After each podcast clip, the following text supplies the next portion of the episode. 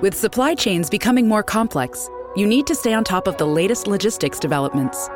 So, if you work with logistics, you need the Beyond the Box podcast from Maersk. It's the easy way to keep up to date with everything from digital disruption in logistics to the need for supply chain resilience in today's market. Find out more and keep ahead of the game with the Beyond the Box podcast on logistics insights at maersk.com/insights. Hello everyone, this is Tom Fox. I'm the compliance evangelist, and I'd like to welcome you to the August edition of my one month to a more effective compliance program series that I'm running throughout 2017. This month will be one month to more effective continuous improvement. My sponsor this month is Affiliated Monitors. Founded in 2004, Affiliated Monitors provides professional, independent integrity monitoring and ethics and compliance assessments nationally and internationally and across all industries.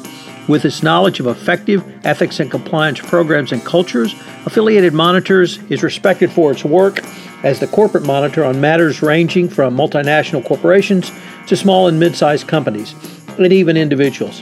Having served in over 500 monitorships, no one has more experience as an independent monitor than the team at Affiliated Monitors. For more information on how an independent monitor can help improve your company's ethics and compliance program, I would urge you to visit, visit Affiliated Monitors at www.affiliatedmonitors.com. As I indicated, this month we're going to look at one month to more effective continuous improvement. We're going to consider auditing and monitoring, the different types of audit, auditing that you can do from third party auditing, supply chain, data risk auditing, auditing, culture auditing, for auditing against fraud. We're going to talk about control testing. We're going to look at continuous improvement through the use of big data. We're going to look at measuring effectiveness, risk based monitoring, email sweeps as monitoring, and listening as continuous monitoring. I think you're going to find it a fascinating month and I'm sure at the end of the month you will have picked up multiple lessons on what you can do to improve your compliance program around continuous improvement. This is Tom Fox. Thank you very much for joining me on this episode, and I hope you'll join me for the entire month. This 2017 One Month to a Better Compliance Program podcast series is a part of the Compliance Podcast Network. Day 14 Measuring the Effectiveness of a Compliance Program. Determining effectiveness has been on my mind in large part since the release of the Department of Justice's evaluation of corporate compliance programs in February 2017. Obviously, the new byword from the evaluation is operationalization, but a key in determining operationalization is determining your compliance program effectiveness. I recently put that question to Vincent Ciani, CEO and founder of Affiliated Monitors, and his colleague, Eric Feldman, the SVP of Affiliated Monitors. Feldman began by explaining you need to consider both outcomes and outputs. Outcomes can show you the specific actions, such as inve- investigations and conclusions to these investigations. DeCiancini added the numbers are attractive because they form a straight line about your compliance program function. Yet DeCiancini DiCianni, sorry about that, cautioned that the numbers only give you one view of a compliance program. You need to consider the qualitative side of the equation as well. This is where outputs are equally important as they form the qualitative portion of determining a compliance program effectiveness. More importantly, you cannot conflate the two. Feldman explained that hotline data is a good example.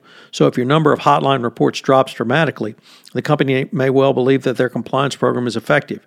However, Feldman cautioned that this could be a tenuous conclusion because just as easily one could conclude that your culture has taken a turn for the worse, that employees are afraid of retaliation, and they don't have faith and trust in the anonymity of your hotline system.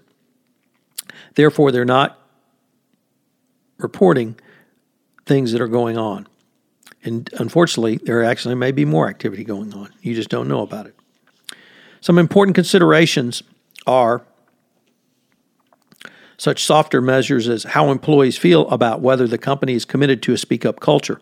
Feldman noted that by interviewing employees, you can determine if they feel comfortable going to their managers and if their managers are involved, going to upper level management, CCO or corporate reporting hotline if and when they see misconduct, or do they mind their own business and look the other way because they're afraid something will happen to them? The best way to make that determination is through personal interviews. At least that's what Feldman has concluded. Another key way is to determine if any effective compliance, if you have a effective compliance program, is to see if there is a correlation about what the company says on paper on its mission, vision, and values around compliance. Here, a key metric is performance incentives, bonuses, promotions, and assignments. You must ascertain if the financial packages are based solely on hitting your numbers or there are elements that balance out the financial measures with ethical measures and integrity measures. For example, is a measure uh, is a manager effectively disseminating the ethics message and building an ethical culture within his or her group and are they rated in a performance appraisal that should be a part of their bonus system? One valuable resource I've found was the uh, Healthcare Compliance Association and OIG's 2017 March release of Measuring Compliance Program Effectiveness, a resource guide.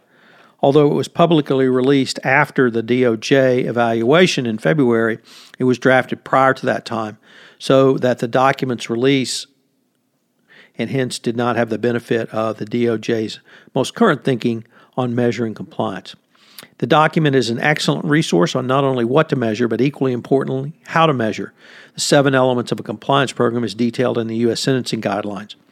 While the focus is clearly toward the healthcare industry, the concepts are broad enough for any industry or compliance practitioner to use to determine the effectiveness of a compliance program. Finally, it's very cost effective as it's at no charge available on the OIG website.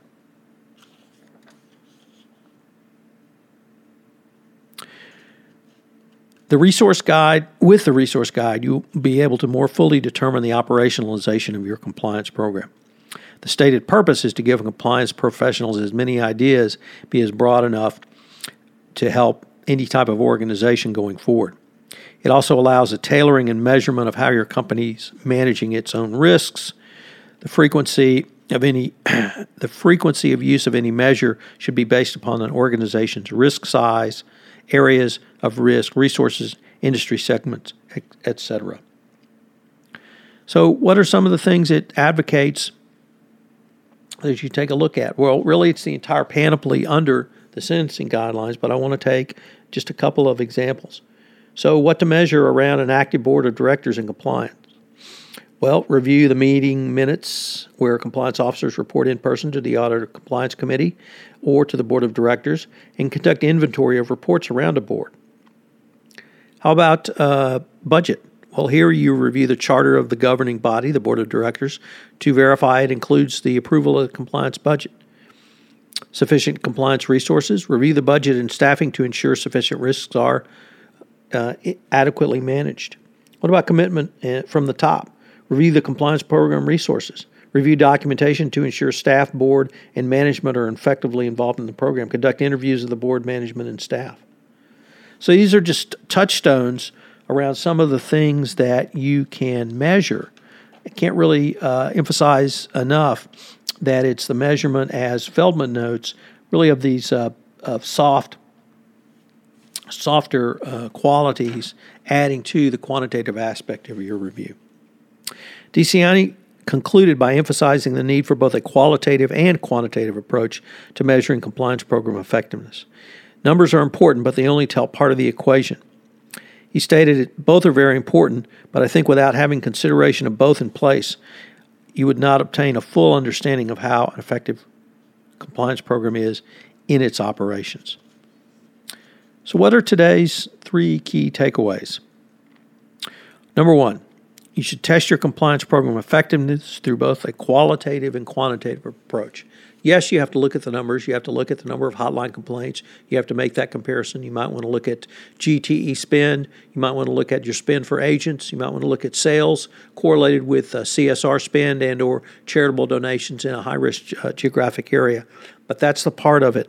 Also, never forget the qualitative approach, and I've detailed some of the questions you should ask. Um, and drawn upon the experience of uh, Feldman and DiCianni uh, for interview techniques and topics. How do you tie the company's missions, values, and vision to its operation in the field. And one of the clear ways to do that is what is their comp system. Two, bring in an outside party to interview your employees. Uh, uh, Self administered surveys are certainly uh, one technique you can use, but bringing in an outsider, I think, uh, lends credibility. Three, I've just touched upon the HCCA OIG guide here, but it's really an excellent resource for you to consider compliance program effectiveness. The price is right, it's free, it's available for download. I've linked to it in the show notes here, and you should definitely take a look at it because it gives you some really specific ideas on how to have program effectiveness. This is Tom Fox. I hope you've enjoyed day 14 of one month to more effective continuous improvement, and I hope you will join me tomorrow for day 15. This is Tom Fox again. I'd like to thank you for listening to this episode of One Month to More Effective Continuous Improvement in Your Compliance Program. If you have listened to this podcast on iTunes, please rate this podcast. It was a help in our rankings and also get the word out about the only daily podcast to help you improve your compliance program. If you have any questions, you can email me at tfox at tfoxlaw.com. This is Tom Fox. I'm the Compliance Evangelist, and you've been listening to one month of more effective continuous improvement from the Compliance Podcast Network.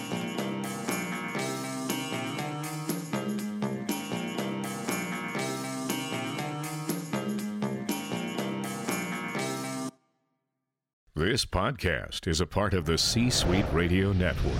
For more top business podcasts, visit c-suiteradio.com.